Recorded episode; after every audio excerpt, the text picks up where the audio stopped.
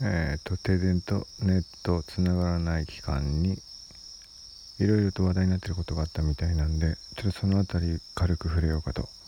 言ってもまだこれ録音してるのが今日が11日 12?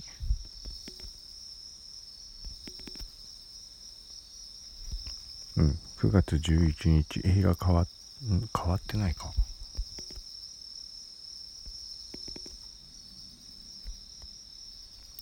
わってないな。9月11日の夜11時ぐらいの時点でえっとねさっき触れたさっき触れたあれはなんだっけ。そっかモニター今月末からエイリアンウェア M17 の新モデルかなをやるっていうポッドキャスト配信した何時間か後に今これを録音してる最中。あと1時間で12日っていうタイミングなんだけど、えっ、ー、と、ネットがつながるエリアに入った時に、まあ、ツイッターを開いて、まあ、ざっと確認したというか、まあそうだね、ざっと見て、まあ何スクロールかして、で、まあ他にいろいろ確認することもあるからそっち見たりとかした上で、まあそのまま県外のエリアに戻ってきた。で、そうなるとツイッターって、まあ、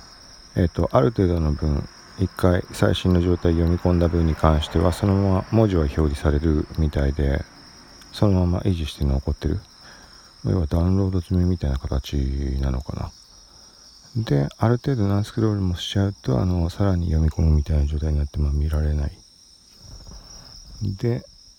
そうだからまあ電波入るところでスクロール分スクロールしといた分の最新の情報。まあ、今日時点の昼だ昼間ぐらい夕方昼午後か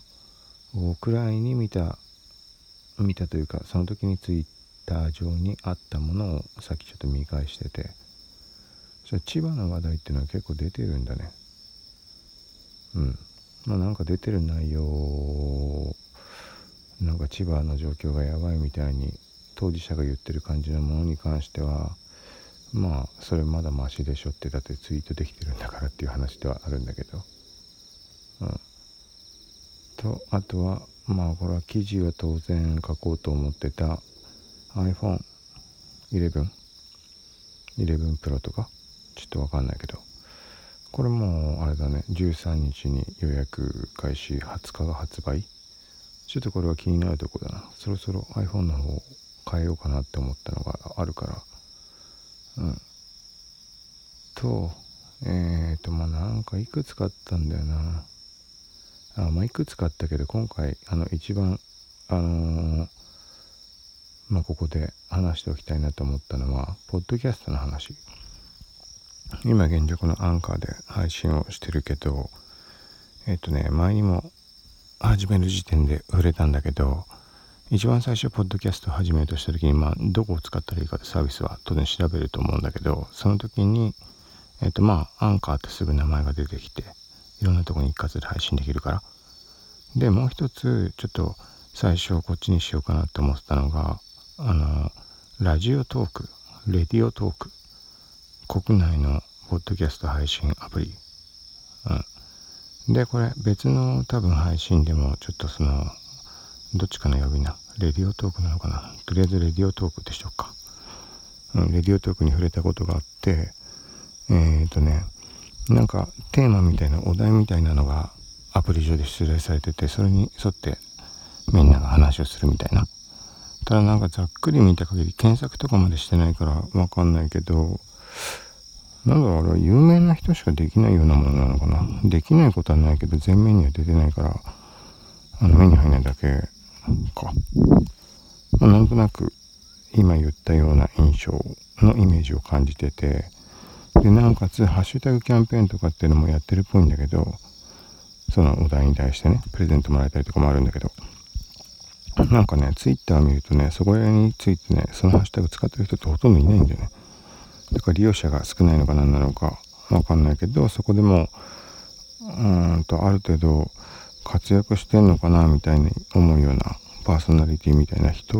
のものがツイッターで流れてるけど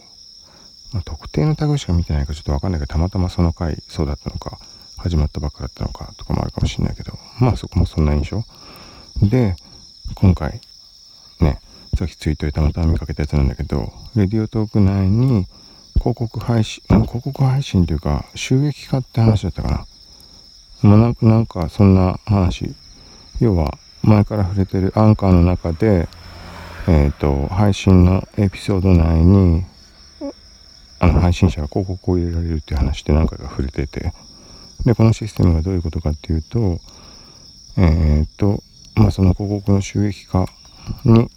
配信者が参加をして、一応審査あるのかもしれないけど、うん。で、それで OK 出ると、えっ、ー、とね、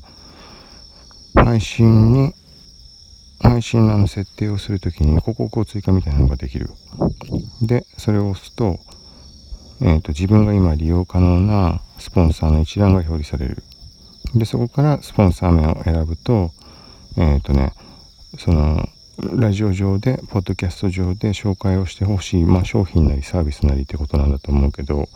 それの内容とか、まあ、広告に関する説明なのかなが書かれたページが表示される。うん。で、広告配信したい人はその文章を確認した上で、自分の言葉でその商品を紹介してあげる。うん、っていう形らしいの。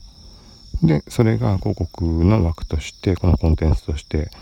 あの、配信内にポンってこう入るから、で、なんつうんだ、その配信、1回の配信エピソードって、中を何分割かにまあ当然、当然というか自分で分けることができるんだけど、例えば30秒単位とか、あのー、まあ、文文章の段落単位とかで見出しをつけたりもできるんだけどでそれがドラッグできたりするわけよでその広告の位置っていうのもドラッグして好きな位置に入れることができるうんでえっとね収益のそのあのー、金額に関してはえっとね、このアンカーに関しては現時点では米国しか対あの対応してない。米国居住者のみが広告で配信、広告の配信が、配信じゃない。広告での収益化。自分のエピソードに広告を入れることができる。アメリカの国民のみね、おそらく。で、実際に登録試そうとしてみたら、えっとね、電話番号が入力できなくて、もう NG だった。あの、桁数の問題なのか何なのかよくわかんないけど。だから、まあ、それは日本国内からできない。そう。で、そういうシステムが存在して、で、えっ、とね、これも何回か触れてね、Spotify が、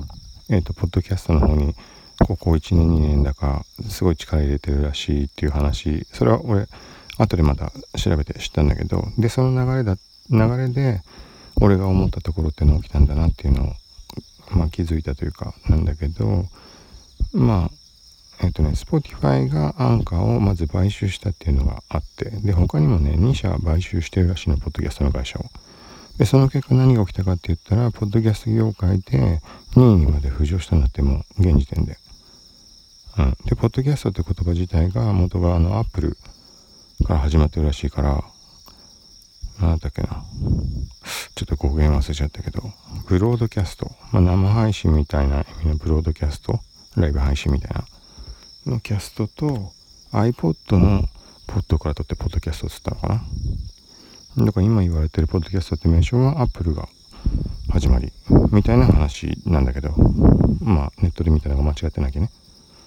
だから、まあそれ考えたらはっきり今1位かどこかってわかんないけど、そう考えるとポッドキャストの1位の企業って当然 Apple なのかなと思うんだけど、まあわかんないけど。で、その後に、あのね、その後っていうか、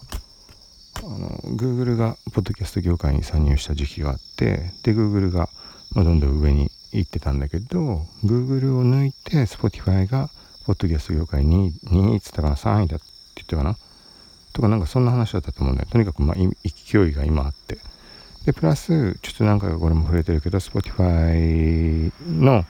アプリにポッドキャストを作成みたいなボタンが追加されるっていう話が今テスト段階で出てて。でそれとは全くちょっと離れるけど、えっと、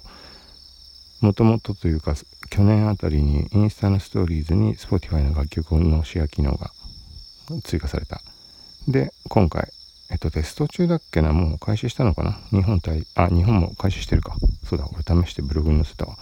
Facebook のストーリーにも楽曲のシェアが可能になった。ちょっとここ細かいとこあの省くけど。で、その結果、結局、Facebook、インスタから Spotify にユーザーが流れる、あの、なんていうの、ストーリーのところのリンクを押せば、Spotify 飛んで、あの、フルで曲聴くとかそういうことができるから。だから、ポッドキャストに関しても、あの、俺もインスタとか Facebook 載せた、載せたことあるんだけど、音声の再生はできないんだけど、これ海外はできるかもしれないけどね。わかんないけど。で、リンクを押すと Spotify に移動して、あの、そのポッドキャストを聞いてもらえる状態にはなってるのは確認は取ったんでね。そう。とか、Spotify が最近動き始めてて、で、それ、たまたま先月ぐらいにアンカーを俺始めてたから、Spotify の動きもこう、なんつうの、視界に入ったというか、あ、これはなんかやっぱ流れ来てんのかなと思って。で、その後に、えっと、これは、これもそうだな。この前なんかちょっと話したけど、あの、海外の SNS マーケティングのレジェンドって言われてる、マットなんとかっていう人がいるんだけど、よく俺、ツイートとかでも触れたり、ブログ載せたりとかもしてるんだけど、うん。まあ、その人が、Spotify じゃないな、アンカーで、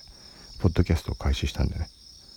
なんでこれも話したけどね前からポッドキャストとかはどっかでやったりはあったみたいだけど、まあ、このタイミングでアンカーで始めるっていうのがあのー、やっぱりそこら辺業界の動向というか要はその人たちが注目してるところっていうとアンカーの音声広告っていうところだと思うんだけどで音声広告自体はえっ、ー、とね効果がすごい高いとか高単価のものが売れやすいとかなんかそこら辺の絡みで特にあのアメリカとかそこら辺ではポッドキャスト自体の浸透率が高いのプラス効果が高いっていう話があってうん、ここ数年なのかな。で、それもあって、2017年ぐらいからの日本国内のあの音声メディア、 Voicy だとか、あそこら辺の動きが活発になったみたいな話、これは今話してた話とは全く別に2017年頃にあの起きていた状況とその時に感じたことっていう意味で話をしてるんだけど、そうだからそれが、まあ後で考えるとそういう背景があったから、あの2017年時点でそういう流れあの動きがあったんだなって今も思ってるんだけど、うん、でそんな中あのレディオトークがその収益化って話。だからつまりこれはアンカーのスタイルになるのか何なのか。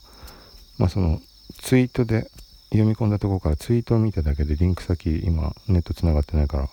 あの見らんないから細かいところ見てないんだけどでこれはなんかもういきなり日本国内にも、なんかその音声の広告を扱ってるとこってなんかどっかあるにはあるみたいだけど、ちょっと俺細かく調べてないけど、まあ、なんかあの一般ユーザーの目にも入りやすいところで展開してきたなっていうのがそのレディオトーク。なんでかこれはな、まあちょっと試せれば試してみようかなと思って、あの、アンカーの方で配信してるような内容とは別で、まあもともとそれはどっかのタイミングで触れてたとは思うけど。要はあのレディオトークの感じの中であのー、なんかあんまねアンカー側で話してるような内容ってちょっとマッチしないような気がしたからお題とかってのもあるしあっちでやるんだったら本当になんかラジオ番組っぽい形式がマッチしてるんだろうなっていう。でもまあやっぱりいまいちそこをわざわざ時間割くっていうねタイミングというかきっかけがなかったんだけど今回のその広告による収益化みたいな話が浮上したんであれば、まあ理由にもなるし。で、それがな、ただ、えっ、ー、とね、今ツイートすぐ開けないからあれなんだけど、なんか結局、 Voicyみたいなことなのか？要は、 Voicyってあれ、ちょっと俺もはっきり把握してないけど、あの、ある、なんかインフルエンサー的な人しか登録できないだけか。一般人も登録できないだけか。覚えてないけど。まあなんかとにかくそんな感じで、ある程度、こう、名前が売れてる人とか、うん、そこまでじゃないにしても、まあ、あるあのちょっとは例えばフォロワーが多いとか何かしらの分野で知ってる人は知ってるみたいな人のみしか広告配信ができないのかどうなのか。うん、ちょっとそこもわからない。なんかツイートの漠然とした印象だとなんか誰でもできそうというかそのアンカーみたいな、うん、形式なのかなっていう印象ではあったんだけど、もしかしたら、うん、違うのかな。ちょっと一回見てみるか。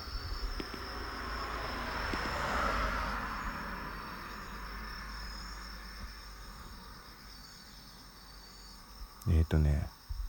無料の音声配信サービス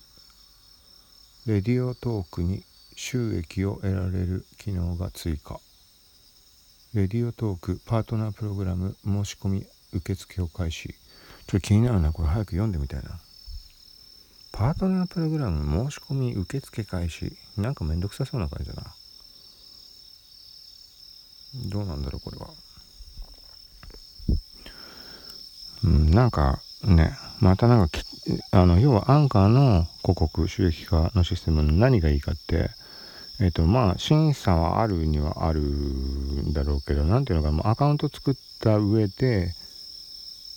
あの広告使いたければ申請するって形なわけよ。ってすごい楽だなと思う。例えば、えっと、ちょっと形式が違うんですよ例えばアドセンスとかの場合って別に自分で勝手にどこでもいいかブログを作ってそれを申請する形じゃん。じゃあアドセンスのプラットフォーム上で作る形じゃないでしょ？だから選択肢ってものも多いから普通のあのアフィリエイト使ったっていいわけだし、まあ、選べるのはいいんだけど逆に迷いも生じるしで音声広告に関してはねすごい限られてるところだから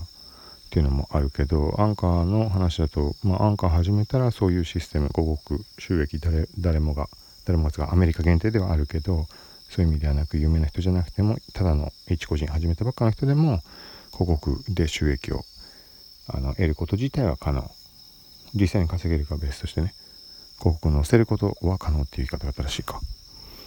うん、だからそれみたいな感じのがレディオトークに入るっていうんであればこれは結構まあ詳しくはその業界のこと知らないけど画期的な気もするしで誰でも参入しやすいってなればねあのそこら辺の系統に意識高い人とかはの参加っていうのは見込める気もするし。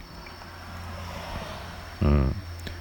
であとはまあそのそうだね収益の金額っていうのもあるけどね。でちょっとさっき途中で俺もしかしたら話飛んでたかもしれないけど、えっと、アンカーの方の収益額に関してはこれもまあ何回か触れてるけどえっ、ー、とね、えっ、ー、と、まあ、要は、あの、アメリカ国民しかダメっつったから、俺はまあ実際の審査とかはできずにいるけど、えっ、とね、デフォルトの状態で、アンカー自体の広告っていうのがスポンサーとして表示されてるのね。で、それの概要を見ると、1000再生で15ドルっていう金額設定。だ1000再生ってね結構なあれだけど、まあ、何秒以上再生されたらとかそういうのもきっとあるんだろうしだからまあ何にしてもそのレディオトークっていうのがまあページ見らんないからあれだけど今言ったみたいな誰でも本当にあのただの一個人が始めたのと同時に、えっと、審査とかはあるにしろあの自由に広告のはあの収益化として広告の配信を自分のポッドキャスト内でできるのかどうかっていうところ気になるのは。それ、それができるんであればね、気軽に、ね、試してみることできるし、そこに興味湧いてやる人も増えるんじゃないかなとは思うけど。で、さっきのちょっと見る限りだと、パートナープログラム申し込み受付開始っていうのが、パートナーって言い方からしてあれかね、広告主の募集っていうとこの段階の話なのかな。もしそうだとするとちょっとその段階のが目に入ってきたところでちょっと逆になえるというかなえるって言い方おかしいけどまあ要はまだその段階なわけでしょ？で実際集まるか集まんないかどうかも分かんない状態でっていう話になるわけだから。だからだからねまあそっちちょっとネットつながったらすぐ調べてみるけど。で逆にあのまあ逆に言うとえっと、俺自身がその先月からアンカー触れて、まあ、それをあのアンカーとかで配信したものは誰が聞いてるってわけでもないとは思うんだけどまあ本当にごく少数聞いてくれてる人はいるみたいだけどそれあの同じ人でもなくたまたまあの検索とかできた人だと思うんだけどね。でブログの方にもそんなに載っけられてないかもしかしたらブログに載っけたら一回聞いて中にはまた聞こうって人もいるのかもしれないけど、まあ、何しても全然あのもう本当にビビたるもの。あの1配信あたり数回しか再生されてないとかそんな状態ではあるんだけど、まあ、多少慣れてもえっ、ー、となんていうの？ブログの方でそのポッドキャストに関して書いた記事もあるしあと検索上にはえっ、ー、とポッドキャストと例えば SEO とか広告配信っていうところに関して特別検索結果上に出てるかわかんないけど、まあ、何にしてもそこにつながるような情報っていうのは検索上にはばらまいてある状態なわけよ。現状ね。まあ、ばらまいてあるってそこのなんつうの今回の動きを計算に入れてってわけではないんだけどただまあアンカーの方の広告システムそういうのがあるんだったらまた日本国内でもそういうとこ始まるのかなみたいなのは多分ブログとかでも書いたりしてた気がするから。だからそこら辺の動きが実際にあの目に見えるところで起きてきたっていうのはあの先に手を出しておいてよかったなっていう。それっていうのは何だろう興味を持つ人たちに俺の記事を見てもらえるっていうのがまず1点。別に何をしてるわけじゃないんだけど、まあ、例えば広告は広告で収益を上げていきたいっていうあの例えばブロガーでも何でもいいかもしれないけどそういう人たちに、まあ、一歩先にやってるからねアンカーの件の時に言ってまだちゃんと書けてないけどアンカーの使い方から説明したりでそれと合わせてレディオトークっていう話でやっていくこともできるだろうし、うん、で逆に言えばその音声広告に関してっていうところってまだ日本国内ではそんなにあの音声広告のっていうなんだろうなそれ自体は効果があるってこととかも知らない企業とかってあった時に多いみたいだから。まあ日本国内でやってどうか知らないよ。知らないっていうかそれの事例としてもやってるところもあのあるにはあるし効果が実際高いというデータも取れてはいるみたいなんだけど通常の広告に比べたらまだ多分事例は少ないと思うからそうだからなんかそそういう側の人たち例えばまあそこで何をするってわけでもないんだけど何をするってわけでもないというかまあそれこそあれかレディオトークの方での配信にそういう話を混ぜていけばいいのかなと思ってんだけどそのあのアンカーと同じグダグダにはグダグダすぎるのにはせず SNS 関連のニュースインスタとかツイッターとかプラスそのポッドキャストに関しての、まあ、例えばそれ広告の状況とかでもいいしインスタとかの話で新機能とかそういうのも含めてね。だから聞くまとめって言って今やってる感じのプラス、まあ、何か掘り下げたもの俺の分かる範囲のことでとかっていうのを配信した時にそれ聞いてもらってまあいろいろそこから広がる可能性もあるだろうし。うん。だからまあそうだね。アンカーに手を先に出しておいたっていうのがまあ偶然なのか何なのかっていうのはちょっと分かんないけど、まあ、結果的に良かったなと。まあラジオトークの方がどんなもんか分かってないからそんなこと言ったら大変なんだけど。でここら辺がもう本当あれだよね。ポッドキャストの アンカーの方で配信した最初の方に言ってたあのー、ポッドキャストに増えたおかげで一気に視野が広がったとか気づきが増えたとか。でそこに手を出しておいたがためにがためにって言い方おかしいけど Spotify のポッドキャストの展開に関してもあの気づくことができた。気づくことができたっていうかまあ目には多分いつも Spotify の情報を持ってはいるから入るんだろうけどあのそこでよりポッドキャストの方にを意識した上では多分見なかったと思うからポッドキャストやってなかったら。ああそうなんだそういうことがあるんだぐらいでまあ適当に引用してもし記事確認してもそれで終わりだったと思うんだけどまあそれに関しては掘り下げて記事書いてはないかもしれないけどまあ実際にポッドキャストに触れてるっていうところだとねそのニュースに対してあのこっちが感じるところも違うし話ができるところや文章化できるところっていうのも全然変わってくるから。いや完全に自分自分ごとみたいな形として捉えることができてる。みたいな感じ。でこれはねこれは直接ポッドキャストどうこの話じゃないかもしれないけどツイートとかあとは読んだ本とかっていうのでブログでたまに書く触れるんだけどあの俺あんま知らないけどあのトマベチ博士。仮想通貨の時にその人の存在を知ってで俺テレビ全く見ないからあとあとなんかテレビとかにも出てるのは知ったんだけどあの認知科学の人。人というかなんかいろんなことできる人みたいだからまあそのくくりいいかわかんないけど。でもともとなんか今まで人生で生きてきた中でいろいろこう発想とか思い込みとかそういうものって重要だなっていうのでなんか自分でルールを決めてなんかやることとかっていうのがよくあったりしたんだけどあの 例えばだけどあの発想の転換を今後していきたいからコンビニに行って2個のもので悩んだら食べたくないものの方をあえて買うだとか。でそんなのはそういうことってよくゲームみたいな感じでやってて気づくともうやんなくなっちゃってるんだけど習慣化まではできてないからダメなんだけどとかっていうのをそんな類のことをいろんなことを普段試しててあの脳内的なところをね。そしたらそれをねその友淵博士の本を読んだらそれが全部説明されてたんだよね驚くことに。俺がやってたことがまんま。まんまって完全にマッチしたものが3つぐらいあってあそういうことなのかって俺がやってたことは。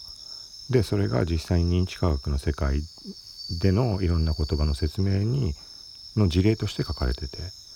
でその中の一個でこれもこれもね俺が思ってたことと、あのー、あマッチしたとこなんだけどスコトーマを外すっていう言葉をトンベチ博士ってのがよく使ってて。でこれが何かっていうと例えばえー、っと妊娠をした人がいたとして妊婦さんが街を歩いたらあの急に妊婦がたくさん目につくようになったみたいな話でそれってのはまあその日がたまたまなのかもしれないし何日もしょっちゅう出てる中でしょっちゅう目につくようになったっていう意味合いで、まあ、説明として使われてるんだと思うけど、まあ、その状況っていうのは何で起きてるかっていうと別に妊婦が急に増えたわけではない。まあ当たり前だけどもちろん日にもよるけどね。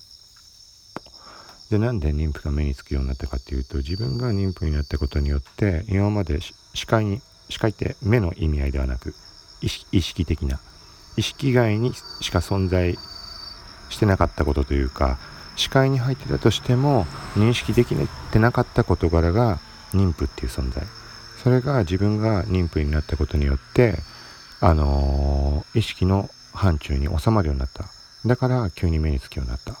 ていう話。だから要は自分が意識しているものしかちょっと同じ言葉の繰り返しになっちゃうけど意識の範疇に収まりようがない。でなんかねちょうどねそのねあの停電とかあったから本読み返してみたんだよね。だちょうど今タイミングもいいんだけどあのー、例えばえっ、ー、とじゃあ友達誰々さんの似顔絵を描いてくださいって言われたとしてまあ描いたとするじゃん。であじゃあまあそれはまああれだ頭で想像のレベルでいいかまず、うん、で書いたとしてでもそれでもなんかうまくはっきり細かいところ思い出さなくてうまく書けなかったりするじゃん。絵の上手い下手は別として特徴をつかむつかまないとかの話ね。だから結局のところまあその程度にしかあの人のことを認識ができてない。でそれがでも例えばあの極端な話奥さんだったり好きな相手だったりした場合はこれも上手い下手関係なく結構ちゃんと書けると思うの。これは何でかっていうと確実に意識をしてる相手だから。うん、っていうのがまず第1点。一つあったらして。で、その後に、じゃあその、えっと、じゃあ例えば目の前で見ながら書いたとしてね。で、書き終わったらするじゃん。で、その本人はじゃあもういなくなったらして、そのモデルに当たる人。で、その後に、まあ、絵を、まあ、チェックする人が存在したとして、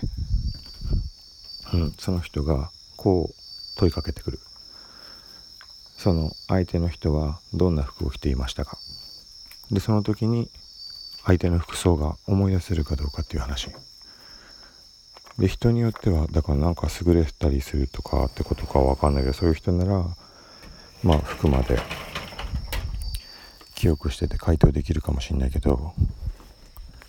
大抵の人はそれができないっていう話。まあ言われてみれば確かにそうだと思うんだけど。でそれっていうのもあのー、結局意識の外にあるもの。だって確実に視界には入ってたわけじゃん。似顔絵描くのに何回も見てるわけだから。でも服装が思い出せない。それは例えば逆にじゃああの今目の前にいる人の服を描いてくださいって言われたらそれは確実に意識に入るから残るに決まってるでしょ？なんかそんな感じの話でそれがあのスコトーマってもの。心理的盲点みたいな話で。でスコトーマを外すっていうのがそこの自分のなんだろう意識外のものまでを意識化する。つまりさっき言ったあの妊婦に自分がなったら妊婦が目につくようになったっていう状態がスコトーマが外れたっていう。状態。そう。でそのポッドキャストの話に戻る。だから今回レディオトークっていうことににっていうかこれもツイートが流れてきたとして視界には入るだろうよ。まあたまたま入んないこともあるかもしれないけど。でその時に指を止めてこうあのー、意識して確認をしたりあこれ始まったんだって思えたっていうのがスコトーマが外れてる証拠。じゃなきゃもともとポッドキャストなんて俺は一切興味なかったから。音声広告だとかそういうのも含めて。で、ま、それこそこのポッドキャストの中でねいちいち話すようなこともなかっただろうし。というかまあまあそもそもあれだよね。ポッドキャストを始めてなきゃこれを配信してること自体はないわけだけど。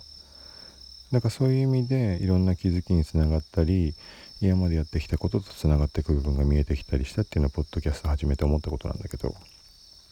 だからその一つに、まあ、気づきっていう書き方したとこにあのまあ含んでたつもりではいるんだけどそのスコトーマをを外す。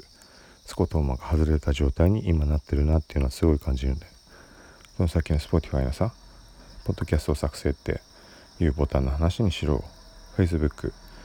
ストーリーに Spotify がシェアできるようになったって話にしろ。結局そのポッドキャスト始めたことによってあの確実に意識できてその先が読める部分。で Facebook ストーリーに関してはこれも何回か説明したけどえっとなんだろう。Spotify が Spotify を Facebook ストーリーにシェアできるってことはまあ Facebook ストーリーから Spotify に聞きに来てもらえるわけじゃまず。